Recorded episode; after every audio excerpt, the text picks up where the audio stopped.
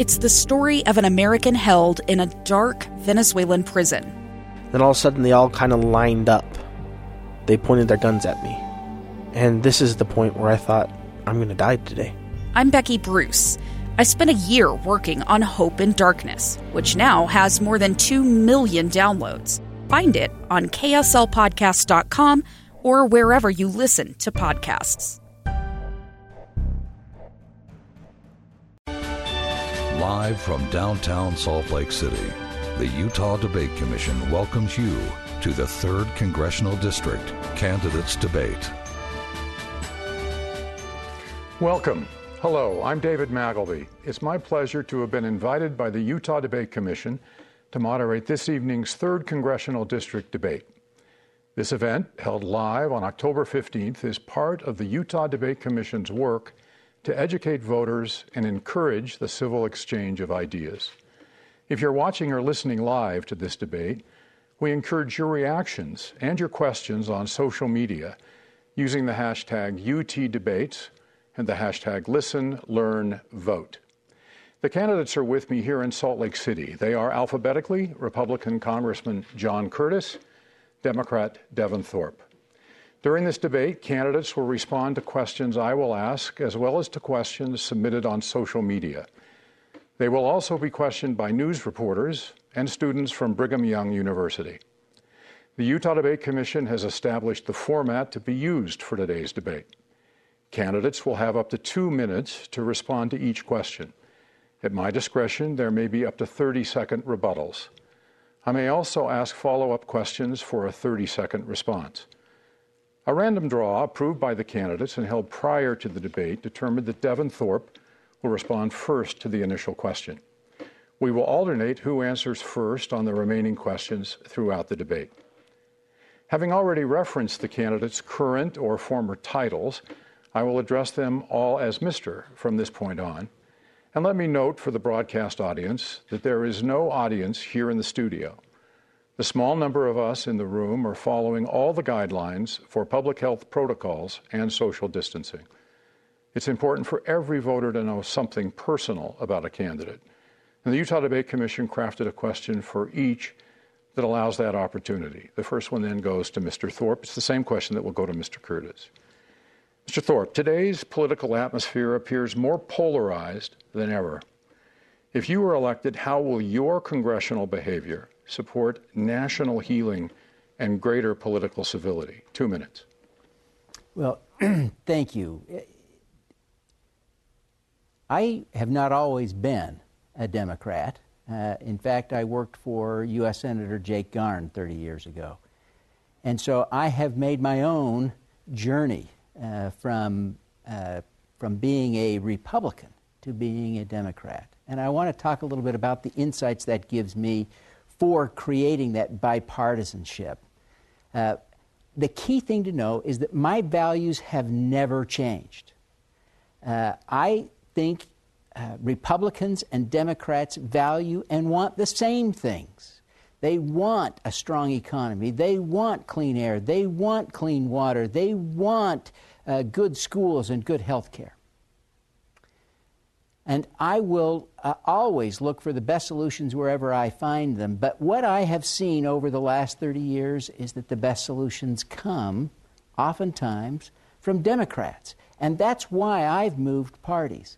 That insight, I think, gives me a powerful ability to uh, help bridge uh, divides between Republicans and Democrats. Uh, today, I am proud to belong to the party of Joe Biden and Kamala Harris. I am uh, grateful to know and proud to endorse Utah's Chris Peterson, Karina Brown, and Greg Skordas, leaders of the highest character. And I am honored to be the Democratic nominee for this congressional seat. And I am confident that drawing on my experience that I can work on bipartisan solutions that will be the best for our community and help heal the divides that exist in our communities today. Thank you, Mr. Thorpe. I misspoke. Uh, it was supposed to be one minute, but I said two minutes, and you were just under two minutes. Mr. Curtis. Thank you. And uh, Thank you. Very quickly, let me thank the Utah Debate Commission. You do such an amazing professional job with these debates. And Professor Magleby, thank you for being here. This is not our first debate, and it's great to be here with you. And uh, Devin, it's great to be with you. I've been in uh, three races over the last three years, and I've had a lot of opponents, and I can clearly say no one has worked as hard as you have uh, on this race. So thank, thank you. you very much. I'm very proud of my record of bipartisan work in Washington, D.C. I'm fortunate enough to have passed seven bills through the House, the Senate, and signed into law by President Trump. Every single one of these bills has been co sponsored by a Democrat and passed the House and Senate in a wide bipartisan manner. Some of them have been voice voted, so it's a little bit hard to say exactly what percentage it is. But I suspect it's in the 97, 98, maybe even a 99% bipartisan vote on these bills. The other thing that I would just really like to say is I'm disappointed that so much of what our constituents hear is the bad side of what we do. My experience for the last three years is there's a tremendous amount of work going on behind the cameras in a bipartisan manner. The vast majority of my colleagues, both Republicans and Democrats, show up to work trying to find solutions, looking for ways to work together. There's, there's, a, there's a great gentleman from San Diego who's a Democrat. And I had a bill I wanted him to support. I went to see him. I laid the information out on the table and I said to him, My goal is that you don't hate my bill. By the time my bill went through, he voted for it. And every time he sees me in the hallway pre COVID, he would give me a hug. And I just wish that so many of our constituents could actually see that side of Washington, D.C., instead of what the media often shows them. Let's go to our first question. It's from a student, and this one will be answered first by Mr. Curtis. A uh, minute 30 seconds on this one. Hi, my name is Sophie Plantamura, and I'm a student at BYU. My question is whether you agree with most scientists that the Earth is experiencing man caused climate change. If so, what actions would you take to reduce carbon emissions? For Congressman Curtis, what is your voting record on legislation to reduce emissions? Thank you. I love the question in, in, in half, and I hate the question in half. And let me explain what I mean by that. First of all, I'll answer the question. Yes, I do believe the climate's changing. And I believe over decades and decades and decades, clearly, uh, the Industrial Revolution, that's had an impact uh, on the climate. Uh, and let me tell you why I really don't like the question either. Because I find that it becomes a litmus test, and that's the beginning of Republicans and Democrats not getting along on this issue too much of the debate is, is centered on the fringes. Rarely do those in the middle put forth solutions. We spend our time talking about unreasonable solutions that I say take the head off to fix the headache. And on the other side, heads in the sand, not paying attention or believing anything. I've tried really hard to be a conservative voice on the environment. Uh, to answer your question more specifically, I believe I'm the only Republican in the history of the United States that's actually stood on the House floor with the House in session and told my colleagues that I believe the climate's changing and that man's having an influence over it. I sponsored a, res- a letter to the administration asking them to promote America's clean energy overseas. And two weeks ago, I led a letter, a bipartisan letter, to uh, that passed a resolution through the House acknowledging Clean Energy Week. I've sponsored bills the, uh, with Congressman Neguse from Colorado. It's a soils bill. It tests the carbon on public lands, how much the soil is absorbing. And one of my favorite bills uh, that I've sponsored is actually a, a storage tax credit. We know right now that the bottleneck with renewables is storage. And I apologize, I'm out of time because I would really love a whole hour to talk about this, but thank you for your question. And Mr. Thorpe, please. Well, I'm grateful that uh, Congressman Curtis is such an advocate for climate change because it means that I don't have to spend one minute as a Democrat convincing people in the third district that climate change is real. Here's what I need to convince you of that although it, I, am very troubled uh, by the congressman's record on voting. Yes, he's put forward some legislation he mentioned, but in fact, he has never voted for a bill that was designed to reduce carbon emissions. And he has repeatedly voted for bills that uh, increase the use of fossil fuels. Uh, and so uh, we have got to come together and actually take action on climate change.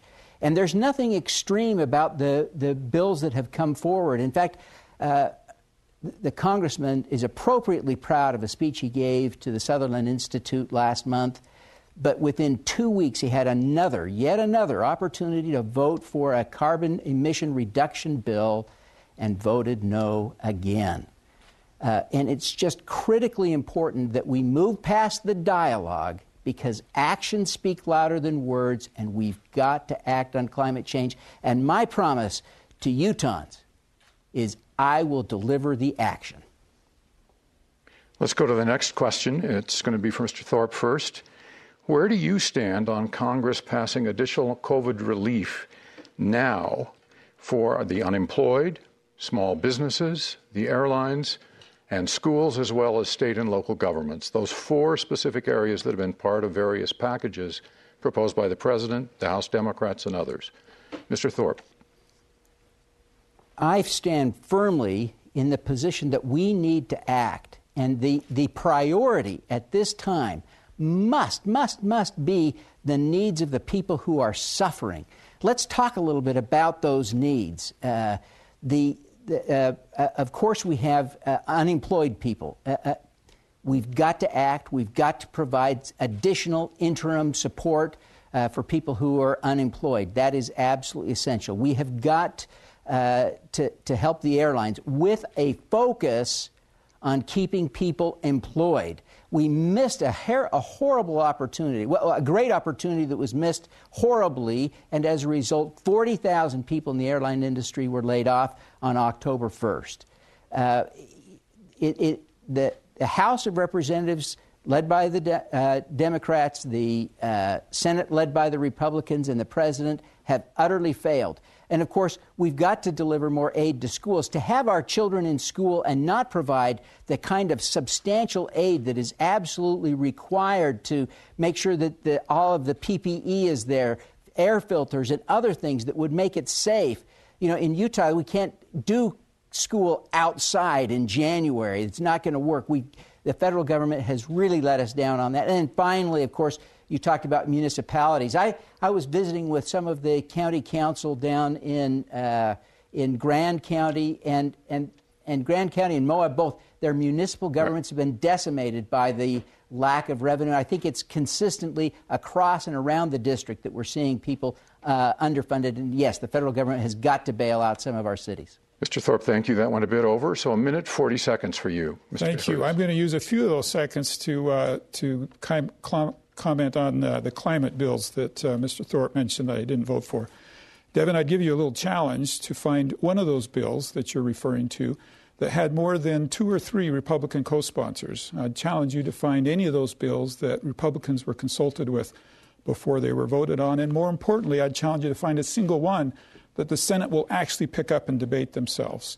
And that's the problem right now is these message bills that really have no intention of passing but are simply meant to bring up in debate so that they can say that they're actually doing what's important rather than sitting down with Republicans and working together across the aisle, as was the first question. Now, in reference to COVID, I can't tell you how pleased I was to be part of those votes on the early COVID bills. It was actually a, a magic moment to watch Republicans and Democrats come together and literally in hours pass legislation that had such a major impact on Americans. That legislation, of course, had a few flaws because it was put together so quickly. But imagine Republicans and Democrats coming together in that order. Now, as we move forward, people say Congress has not acted on legislation, and I'd like to correct that, that misunderstanding. No action by Congress is actually action. Congress has spoken. They're not ready for additional legislation yet. One of the reasons is some of the demands on the Democratic Party. The primary demand of the Democrats right now is that we put $600 extra unemployment insurance in for Americans, meaning they make more staying home than going to work. I don't care where I go in this district, I hear incessantly stop the $600, it's keeping my business from running. We do need to pass legislation. It needs to be targeted, it needs to aim, be aimed at those most in need and not a broad shotgun over everything. Joining us now is Ladd Egan from KSL for a follow up on this question. Mr. Egan? Uh, gentlemen, good evening. Economists say that this pandemic recession is uneven because it's impacting certain groups more than others, particularly women who are suffering from job losses and also disruptions to child care and school. So, my question is how would you craft a stimulus rescue package that targets the help to those who need it most? One minute. Mr. Curtis first. Uh, thank you, Ladd. Uh, there's no better example of what you're talking about than on the, on the Navajo Nation. I was actually air, uh, there this week, and they've been hit hard. And COVID has disproportionately hit the Navajo Nation. To answer your question, let me tell you first of all what we don't do.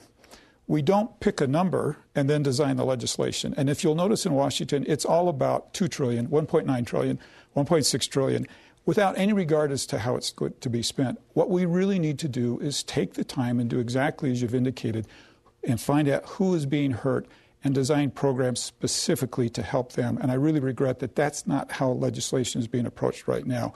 It's all about how much can we spend and then trying to figure out how to spend it. And in most cases is a broad shotgun over the whole economy. Some people are doing very well and some are not. And that's what I'd like to see us do. Mr. Thorpe, one minute. Mr. Curtis is right. The uh, Navajo Nation is the best example in Utah of the tremendous harm that's being suffered because of the COVID 19 uh, pandemic. But I, I want to go back to what he said moments ago that inaction is action. If inaction is action and people in Utah are suffering, that's not the right action we have got to take action. We have got to provide additional funding to improve healthcare resources, improve water resources, improve access to electricity and basic needs on the Navajo Nation. There are so many people suffering in so many different ways that it is uh, unfair of us to think of inaction as an action that is in any way responsive to the COVID 19 pandemic. And I am committed to delivering real aid to people who are really suffering. Let's go to the next question now. It's Ben Winslow from Fox 13. Ben? Hi, gentlemen. Uh, just the question that I have here is you have I, I have two questions really. You've both traveled your district extensively, courting voters, as you've said, and talking about issues. So, where is the area that needs the most attention, congressional help, and why? One minute. This goes to Mr. Thorpe first.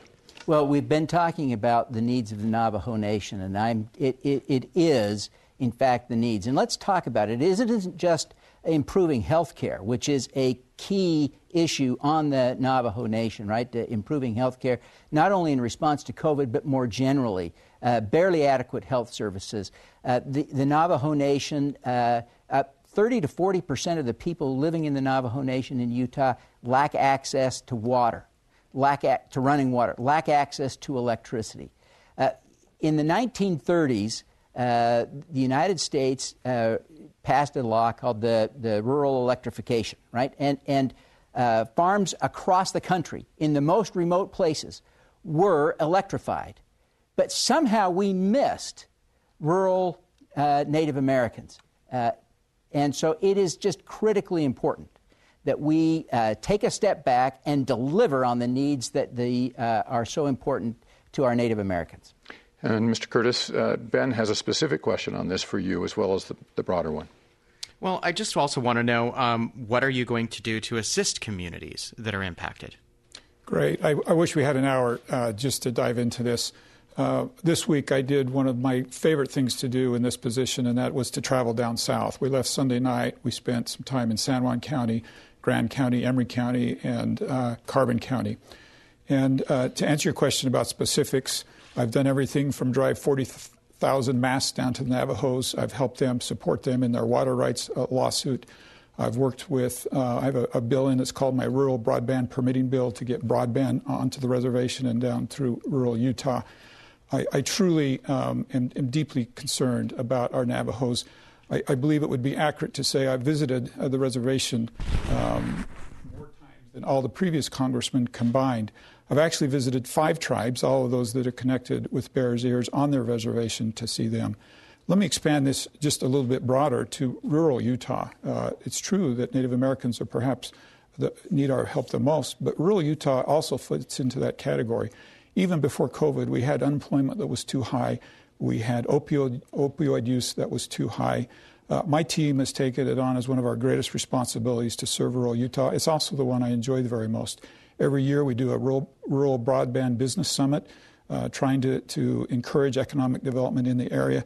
And I personally have spent uh, some of the, the happiest time of, of my three years down in rural Utah.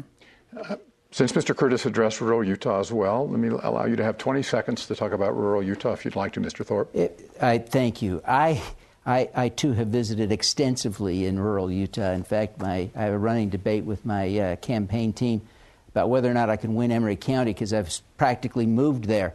Uh, it, it is a wonderful uh, area, and they have great needs, and we need to continue to invest in those communities to make sure that everyone in rural Utah gets uh, their needs addressed. And I am committed absolutely to following up on uh, the needs that they have in that community. This question will go to Mr. Curtis first. Do you think the Affordable Care Act is helping Utah? If so, why? If not, what specific policies would you use to replace it, and how would you pay for it? Let's make it a minute 30 on this one. Uh, a minute 30 to talk about health care is a tough one, but, but let me try.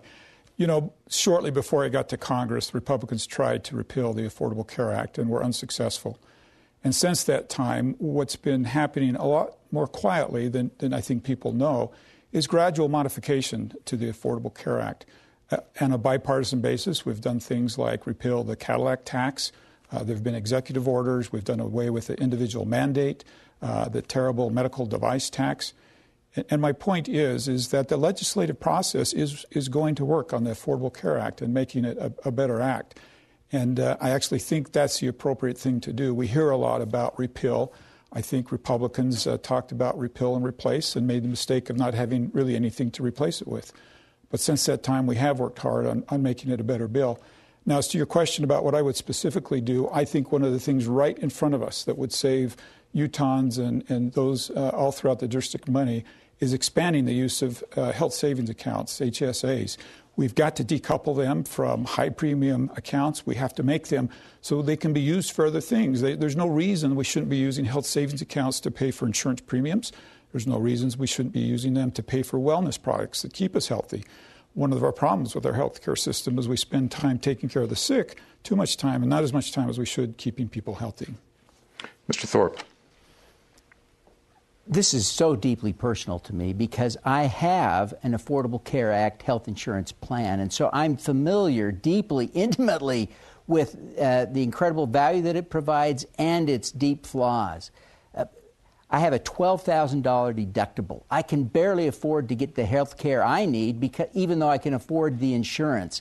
Uh, and there are countless people around the country that are in the same boat. They're deferring preventive care, uh, diagnostic care, and, and there are some people who don't have the resources to cover that deductible.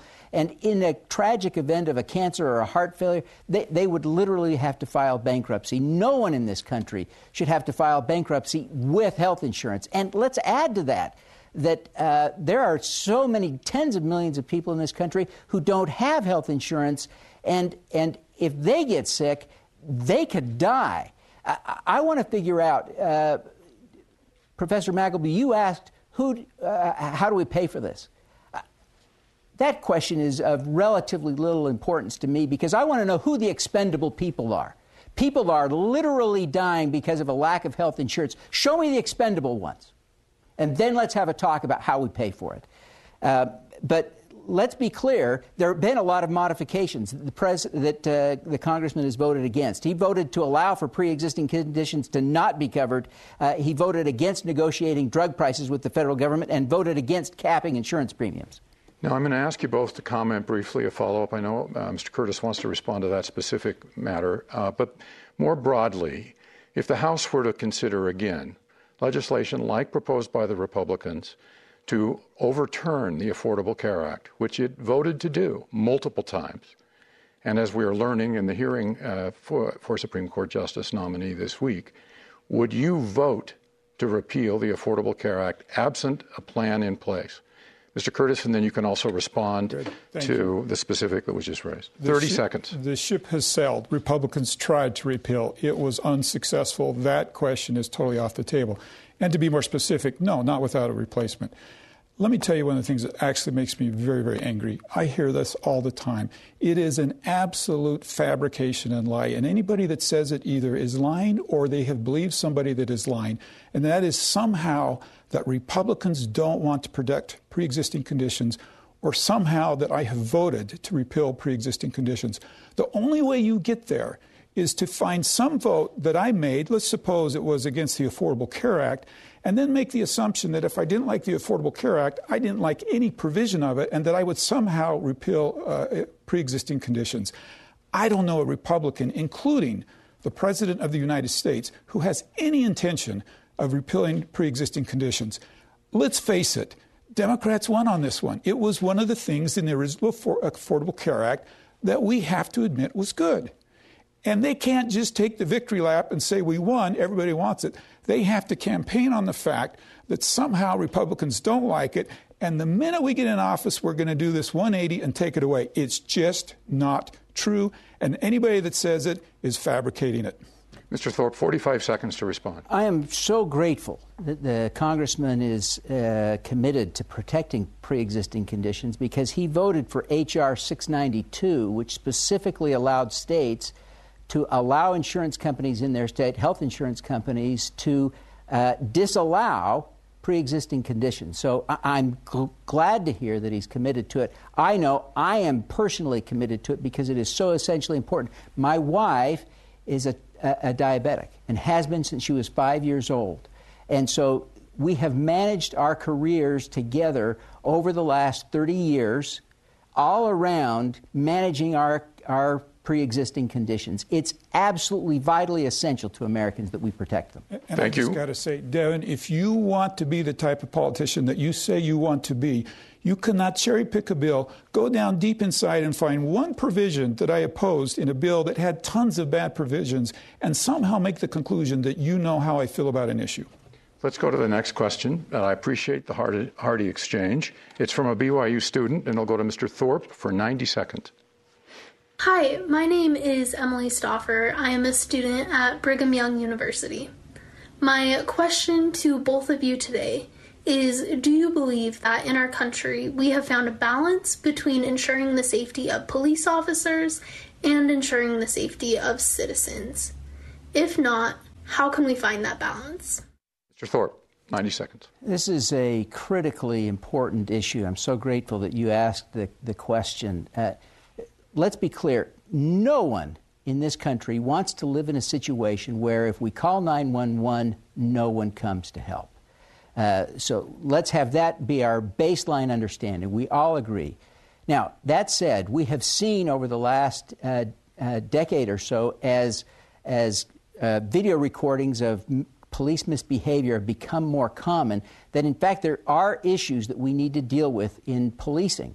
And uh, there are so many things that we can do to get that right. But one of the keys is to create a national database that would record uh, all of the police misbehavior. So a bad cop can't go from one place to another.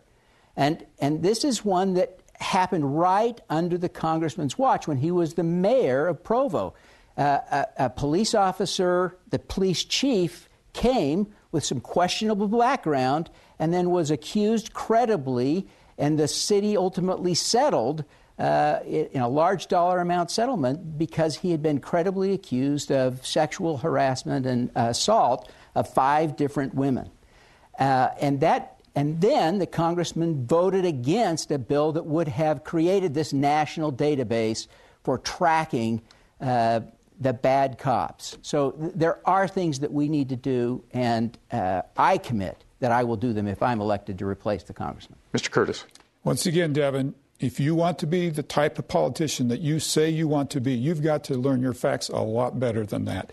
You, you know a fraction of what happened in Provo, and uh, you know a fraction of what I vote for and how I vote. Uh, let me say this uh, before I was the mayor of Provo, I had a really fun job. Uh, I built shooting ranges. I've been on more police ranges uh, than perhaps anybody in the state, maybe even in the country, for 10 years traveled around the world. I got to know police officers. officers. That's where my tremendous respect for them started to grow. As a mayor of Provo, I saw just how difficult their job was.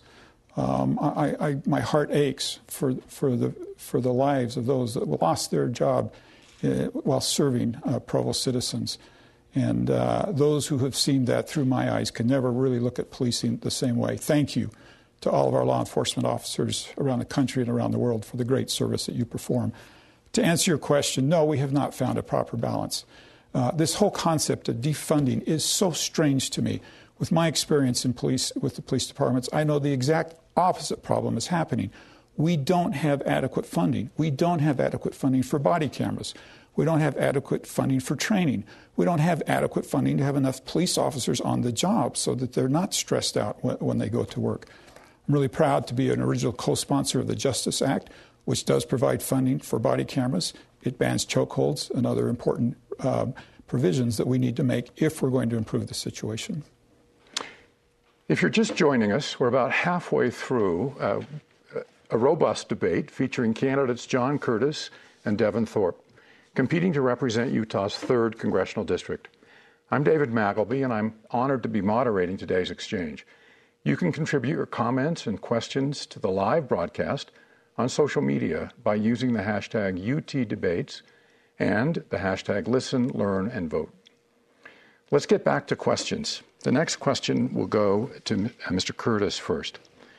Do you agree with reports from numerous intelligence agencies that Russia and other foreign powers were actively involved in seeking to elect Donald Trump to the presidency in 2016? And do you agree that those efforts continue in 2020? More broadly, what should be done about efforts of hostile foreign governments to influence U.S. elections? A minute, 30 seconds.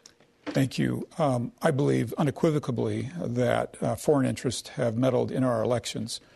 And uh, I think it goes far bre- broader than just one candidate and goes far longer than President Trump was even a candidate. For the last five or six months, I've had the opportunity to serve on the China Task Force.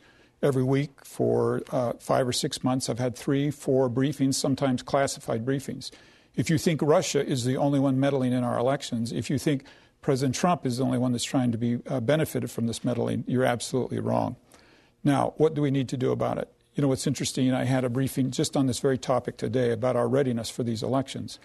And we will forever, not just in this election, but as a country, because of technology, we will be forever trying to protect ourselves from foreign meddling. But if you go back and you look at the type of meddling that happened in these elections, it was not necessarily getting into databases. It was not necessarily changing vote tallies. It was using our social media to influence the minds and hearts of Americans. That we can control individually. And one of the single best things we can do to protect our elections is to find reliable news sources, to not pay attention to something that's not documented. That had more influence over our election than any meddling into election systems or election databases or into election machines. Mr. Thorpe. Um, I want to start by acknowledging that I misspoke uh, on the uh, national database question that I mentioned. Uh, the congressman didn't vote against it, he skipped the vote. Uh, I apologize for misspeaking. Uh, on this topic, I think there is wide agreement uh, that, in, that the Russians did actively seek and work to elect President Donald Trump.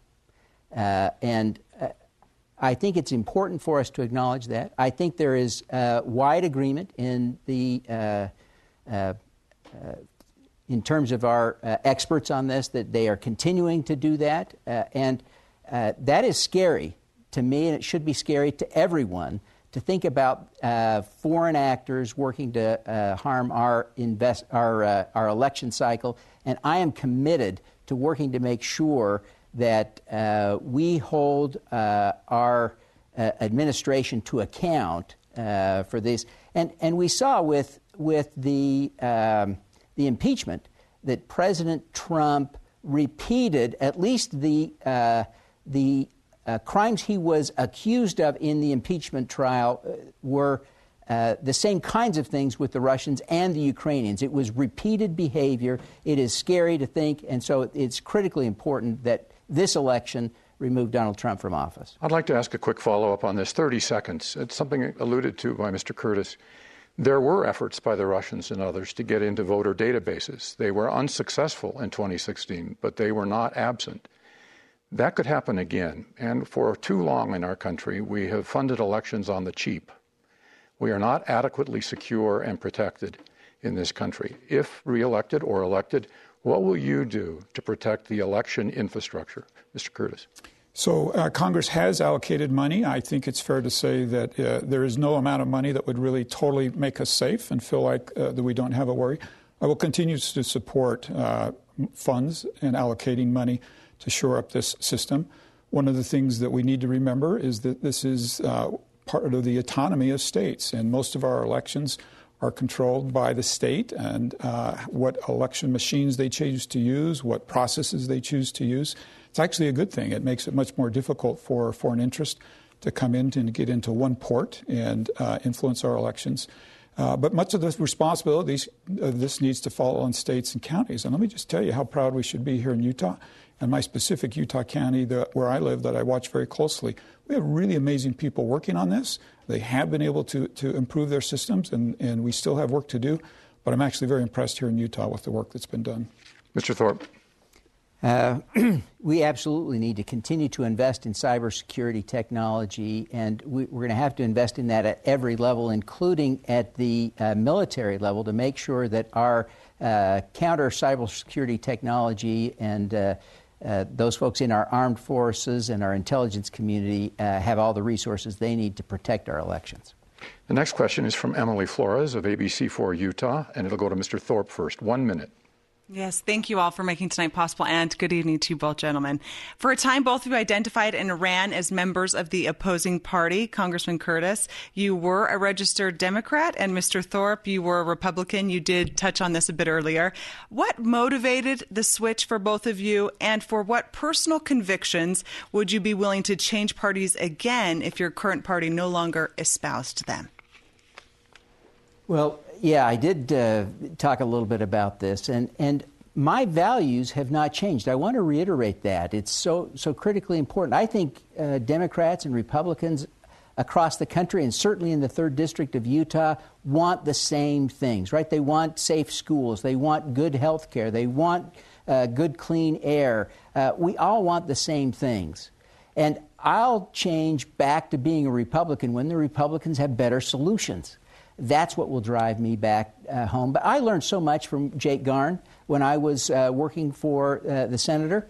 Uh, he is a man of such incredible integrity. I remember his example. Uh, there was uh, quite a scandal around savings and loans, and it was all driven by campaign finance donations that had been made. And the, the Charles Keating came to him, offered him donations, and he passed them up to avoid uh, even the appearance of scandal. And I think that's a great example I've learned from, and I commit to following that example. Mr. Curtis. Well, I can't uh, hear this question without smiling just a little bit because I must have explained this a thousand times, and I'm not sure anybody, including myself, fully understands uh, the answer to this. So, but let me give it a try. Um, I lived out of state. I actually first I, I, grew up here in Utah as a very conservative Republican in a very conservative home, and those values feel very comfortable to me. I left the state for a few years, came back, and found the dominance of the Republican Party 20, 30 years ago was not necessarily healthy for the state, that, that we needed a two party system. And I would like to use this moment to, to, to, really point out that I think one of the fallacies that we have in politics is that somehow one party is right and therefore one party is wrong. And in reality, it's really not that black and white. There are many good things in the Democratic Party. And and I've told Devin before, I, I, I, regret that the Democrats beat us to the line on climate, and they're doing a better job than us on, on that. And I think you can find things in both parties that are both good and bad. Me personally, I, I tend to identify far better with the Republican values, particularly the fiscal conservative uh, nature of it. Uh, of late, I, I, see trends that are very disturbing to me with socialism. Somehow, capitalism to, to Democrats in Washington, D.C. has become a bad word. I hear things talked about it, it was, that, are, that are socialist that would have been talked about in the shadows a few years ago, and now they're shouted from the housetops. And so for me, it's quite comfortable to be a Republican. And to answer your question, those are the values I think that hold me here. And Mr. Thorpe will give 30 seconds for additional comments just to even the time. Sure. I just want to talk a little bit about this uh, red herring that uh, the congressman has thrown into the discussion about socialism. Of course, I'm a capitalist. I spent 25 years uh, as a, uh, a finance expert. I ran an investment banking firm. I was a CFO. I was a corporate treasurer. I ran a mortgage company. Uh, I'm a capitalist, and I'm proud to be a capitalist. But that doesn't mean that we can't uh, put some fetters on capitalism to make it work better for everyone and not just the rich. Good. Let's go to our next question. This is related to voting in a way, in an indirect way, and Utah voters are thinking about it today because they received something in the mail yesterday. What is your view on the funding of the U.S. Postal Service, and particular, in particular, do you support the actions taken by Louis DeJoy to reduce overtime and remove sorting machines only months before much of the country will be voting by mail? Are you confident the U.S. Postal Service will have adequate funding to deliver ballots to voters on time and return them to the election offices in a timely manner? This goes to Mr. Curtis first. Oh, I, here again, I wish we had longer on this one. Let me just say I've spent quite a bit of time on this. Um, the post office was given a $10 billion loan in our original COVID legislation. They have $14 billion cash on hand, clearly enough money to operate into next year. Now, that doesn't mean we don't have some fundamental flaws in the post office that must be addressed. Primarily, those are the fault of Congress.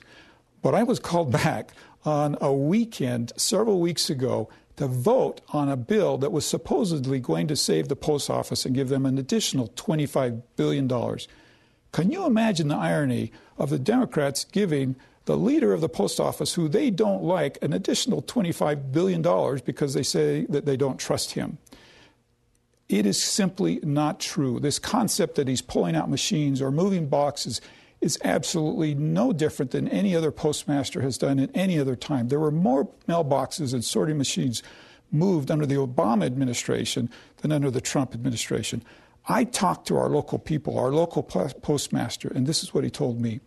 The increase in mail in ballots increases the number of mail letters sent by about 3%.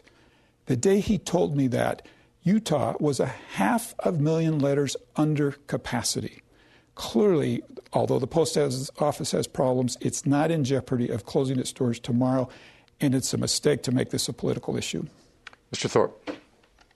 This is an incredibly important issue, and uh, rural Utahns depend, uh, as do many other people, you know, senior citizens for their, their, their medication. That's how we get medication at our houses by mail. Uh, there are so many things that we depend on, from Social Security checks to uh, the, medications. Uh, so it, it is critically important. Uh, so we, we shouldn't diminish uh, the importance of this at all when we're, we're talking about it. Uh, obviously, there are some challenges with the post office. They're, they're well known and well documented, and we need to continue to invest in the post office. That said, I was pleased, if I understood correctly, that there was, as a result of a, a court action today, a settlement reached with the post office, and the postmaster general has agreed to restore uh, removed boxes, to restore removed equipment, and to get us back to uh, the baseline at which we were operating uh, some months ago. And we are clearly not operating at that level today. And he's admitted that and agreed to restore functionality to that level. Let's go to the next question. It's from one of our viewers via social media. It is the following Your district is home to Utah's Silicon Slopes. Artificial intelligence technology has been blamed for social media fueling the political divide in the United States. That was actually alluded to a bit earlier. Should Congress be involved in regulating and artificial intelligence influence on social media. This goes to Mr. Thorpe first, two minutes. This is uh, a challenge for us today. There's no question. And social media is proving to be uh, uh much more problematic than we had anticipated. I think uh, all of us bought into the Facebook story that by uh, having a platform on which we could all come together, we would unify one another. And what has happened is it has uh, fractionalized uh, our communities. And so we have to address that. Um, and I think Congress does have a role. And we need to look at uh, uh regulation on artificial intelligence. One of the regulations that's a common sense regulation is to make sure that coders understand what the AI they're using does and how it does it. If they can't explain the code that's generated by the artificial intelligence, then they shouldn't be using it on the public. So that's, that's one uh, regulation that Congress should certainly look at immediately. We also need to look at antitrust issues with uh, our largest tech companies in the world. When we look at Google, Amazon, Facebook, uh, we need to, and Apple, we need to make sure uh, that those companies don't become so much larger and capable than the federal government that we can no longer re- effectively regulate them. So there are there is a, uh, clearly a role for Congress and the federal government in looking at those things, and I commit that in Washington I will work on those issues. Mr. Curtis. Uh, I'm really proud of Silicon Slopes. It's something I brag about in Washington, D.C. on a frequent basis. It's, an, it's amazing uh, the, the bright, sharp minds that we have working there, the creativity, the hard work, and I get to see firsthand as I, as I visit uh, their various companies. Uh, very proud of, of what they have done. But yes, clearly a regulation is needed. Now, uh, we have to be careful. Uh, we know for a fact that the heavy hand of government can totally destroy uh, these industries if we're not careful. And I think it's important that as we develop regulation, that we work with industry to find uh, the proper regulation, to find the appropriate uh, amount of regulation uh, without killing them. But I must say, um, we wouldn't need this regulation if human beings were just decent and civil. And uh, one of my greatest regrets is that when I was mayor of Provo, we used social media in an amazing way to communicate with our residents. And right now, I hate to even look at it. It's depressing, and uh, I can I can only last a few minutes, and and uh, it's just not a happy place to be, and that's really regrettable. And and we're not really wise if we think this is totally a regulation problem. It's it's instilled in the hearts and minds of many of us who need to do a far better job of, of monitoring our own behavior and those that we come across. Let me connect the dots for our viewers on something that was talked about earlier but relates to social media, Facebook, Instagram, and other platforms. And that has to do with political ads. A lot of your uh, constituents are seeing a lot of ads on those uh, platforms right now. The Federal Election Commission ruled that those modes of communication would not be held to the same standard as television advertising, which requires a disclaimer that tells the recipient of the communication who paid for it. That would have required, for instance, uh, the Russian agency that paid for those Facebook ads to have talked about the Internet Research Foundation that they were funding from the Politburo. So, do you favor legislation in the new Congress that would require ads, the political ads on Facebook and the other platforms, to have the same disclaimer that applies to broadcast and radio ads? And this one, this one goes to Mr. Curtis. One minute. I wish we could go further than that. I, I wish, uh, my regret is even in, on television, you get to hear that it's from some PAC that you've never heard of, and that gives you so little information. I, I, wish we could be far more transparent where this money is coming from. Not so much in this race, as a matter of fact, probably hardly at all in this race, but we're all aware of another race, congressional race here in Utah, where we're seeing millions and millions and millions of dollars. I, I, we may be looking at 15, 20 million dollars of out of state money coming into this race, and Utahns really have no idea where this money's coming from. So I would vote not only for what you're suggesting, but much greater transparency uh, so that people can actually see where this money's coming from and who's paying for it. Mr. Thorpe. This is critically important. And, and, at the outset of our campaign, we made a decision that we would treat all of the video we post on social media as if it were on television or radio, as, it, as if it were broadcast. So all of our ads on social media that are video have that little four second tagline at the end that says, I'm Devin Thorpe, I'm a candidate for Congress, and I approved this message. And we remain committed to that. So this is personal for me. I believe absolutely in that kind of standard that you're talking about, Dr. Magleby. Uh, but the I would also add that there's a more fundamental problem that we need to address, and that's Citizens United. And we have got to remove this silly notion that corporations are people and are entitled to the fundamental rights that human beings are entitled to in this country. Corporations are essential to our prosperity and our happiness and everything else. I get that, but they're not human beings. We need to regulate them. This will be, I think, our final question. You've been uh, so good at engaging each other, but let's do one more. When a vaccine for COVID 19 comes out, how will you ensure that all of your constituents have access to it? And what will the cost be to the individual recipient? I think this one goes to Mr. Thorpe first. COVID vaccines absolutely positively must be free. There can be no friction uh, at the consumer level, at the patient level, for uh, getting this uh, the vaccine because the alternative is that again we will see a, a, tremendous disparity between rich and poor, and we will see people that are disenfranchised and vulnerable, whether it's the Navajo Nation or low income people in, in Salt Lake County or elsewhere, who will be the victims of this horrible pandemic long after the affluent uh, have uh, charged ahead and taken advantage of the vaccines themselves because they had the money to do it. So, yes, it's got to be absolutely free. We've got to make sure that the federal government helps to fund that. Uh, the federal government has helped to fund that already, uh, but we've got to make sure that uh, the uh, pharmaceutical companies aren't profiteering off of the vaccine as well. Mr. Curtis. I don't know anybody uh, that thinks that we should charge for this vaccine, and uh, that would absolutely be wrong. I think the bigger challenge is um, how do we decide who gets it and how do we distribute it? imagine the challenge of, of distributing hundreds of millions of vaccines across the country. And uh, I, I, know in Congress that's what we talk about and spend a, a, great deal of time. I want my constituents to know I'm engaged in this debate myself, watching and seeing how these decisions are made to make sure that we get first to our most vulnerable and to our first responders, and then as appropriate. But let me tell you, I think a far bigger problem, and that's the politicizing of this vaccine. Somehow it's been tied to President Trump, and therefore it's bad if it's come out of the Trump administration.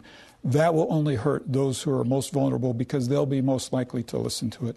So I hope we can, can depoliticize this and make sure that the vaccine's getting to the right people first.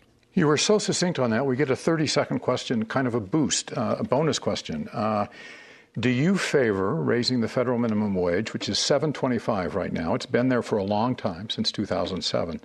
If not, why not? And if yes, to what level? And this one goes to Mr. Curtis first. Yeah. I think you'd have to look long and hard for, for anybody that was paying 725 uh, to anybody trying to sustain a working uh, wage. Uh, I don't get it. I don't understand this concept that somehow you can force uh, artificially this wage up. Um, what I do think you can do, which I'm really proud uh, that has happened under the Trump administration, is the lowest black unemployment rate in history, the lowest Hispanic unemployment rate in history. 3.9 million people lifted off the welfare stamp rolls. Thank you, Mr. Curtis. We're going to need Out 30 seconds. We're in that bonus okay. question period. Okay, Mr. Un- uh, unfettered capitalism brought us slavery. Let's be clear about that. Uh, we need to move forward uh, and raise the minimum wage to at least $15 an hour. In Utah, we believe in self reliance. What a great principle. But the principle is meaningless if there isn't a way to be self reliant. People need to be paid a living wage if they're going to do work. And, Congressman, uh, there are millions of people in this country working at or near minimum wage. Mr. Thorpe, thank you. Prior to the era, it was agreed that the candidates would deliver their uh, one minute closing statements in the following order Mr. Thorpe and then Mr. Curtis. Mr. Thorpe. COVID is devastating our country and, and families across the country and here in Utah, and we need a federal response. The epidemic of divisiveness in our country that plagues our country will not end until we change the leadership. A vote for me is a vote for campaign finance reform that will allow us to take back our government and hold Washington accountable to the voters. Our partisan system uh, of government uh, requires Republicans in red districts to vote with their party uh, as the congressman does 96% of the time, where, where at the same time, that same process forces Democrats in red districts to vote for bipartisan solutions. And I commit to do exactly that. If you're excited to make these changes, visit devinthorpe.com to learn how you can help. And I am excited and honored to be your next congressman. Mr. Curtis. I'd like to use my minute to quickly thank a number of people I'm so pleased that I had the opportunity to serve with Congressman Rob Bishop, who's leaving Congress this year, and I hope Utahns know how much he's benefited our state. I'm grateful for the opportunity to serve with Representative Chris Stewart. I don't know anybody with more integrity and goodwill. I thank you for your mentorship and your friendship. I'm thankful for my staff. It's the best in the country. They're amazing. My favorite compliment is how good my staff is. I'm thankful for my family, my kids, and my great wife to another 38 great years with her. This is my third election in three years. When I started, I promised to be a different type of politician. To do that, I've tried hard to represent everybody in my district. I've traveled to the Navajo Range. I've traveled to rural. I've voted against my party to show the women in our country that they're important. I've tried to be a voice on the stewardship of this earth. And I've tried to lead and recruit a staff that follows this behavior. I'm not perfect, but I try hard with hard work and humility to be all that you need me to be. Thank you. It's been an enlightening hour with our candidates John Curtis and Devin Thorpe. They are running in the 2020 general election in the 3rd Congressional District. Thank you both for your participation tonight and for your desire to serve in public office. Thanks also to our panelists for their contributions. A special thanks today for the efforts of Karen Hale and Wayne Niederhauser, co chairs of the Utah Debate Commission Board. We appreciate the many hours they spend leading the Commission and working to bring Utah voters these debates. Thanks also to Nina Slighting, the Debate Commission's Executive Director, for her work with candidates, media partners, and sponsors.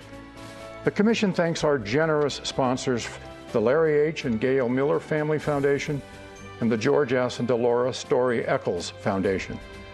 The Utah Debate Commission urges you to vote in the upcoming election. Please do not forget to mail in your ballot on or before November 2nd. Our national experiment in self government requires of us a willingness to peacefully express our concerns and viewpoints, as happened here in this debate. It also requires all Americans to honor and uphold the law. One of our most precious liberties is the right to vote. Please vote. I'm David Magleby. Thank you for tuning in.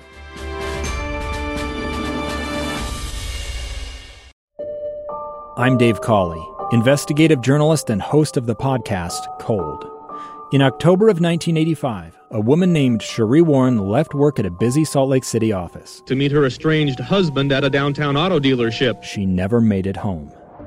Sheree's car surfaced weeks later in Las Vegas. In the parking lot of a hotel casino. No one knows how it got there. Strange. It was strange. Both Sheree's estranged husband and her boyfriend raised suspicion for investigators. I kind of thought that he might have done something. But no arrests were ever made.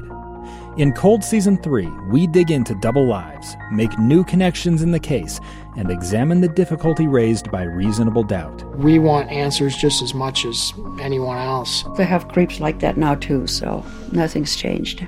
That's the new Cold Season 3 The Search for Sheree, now available anywhere you get your podcasts.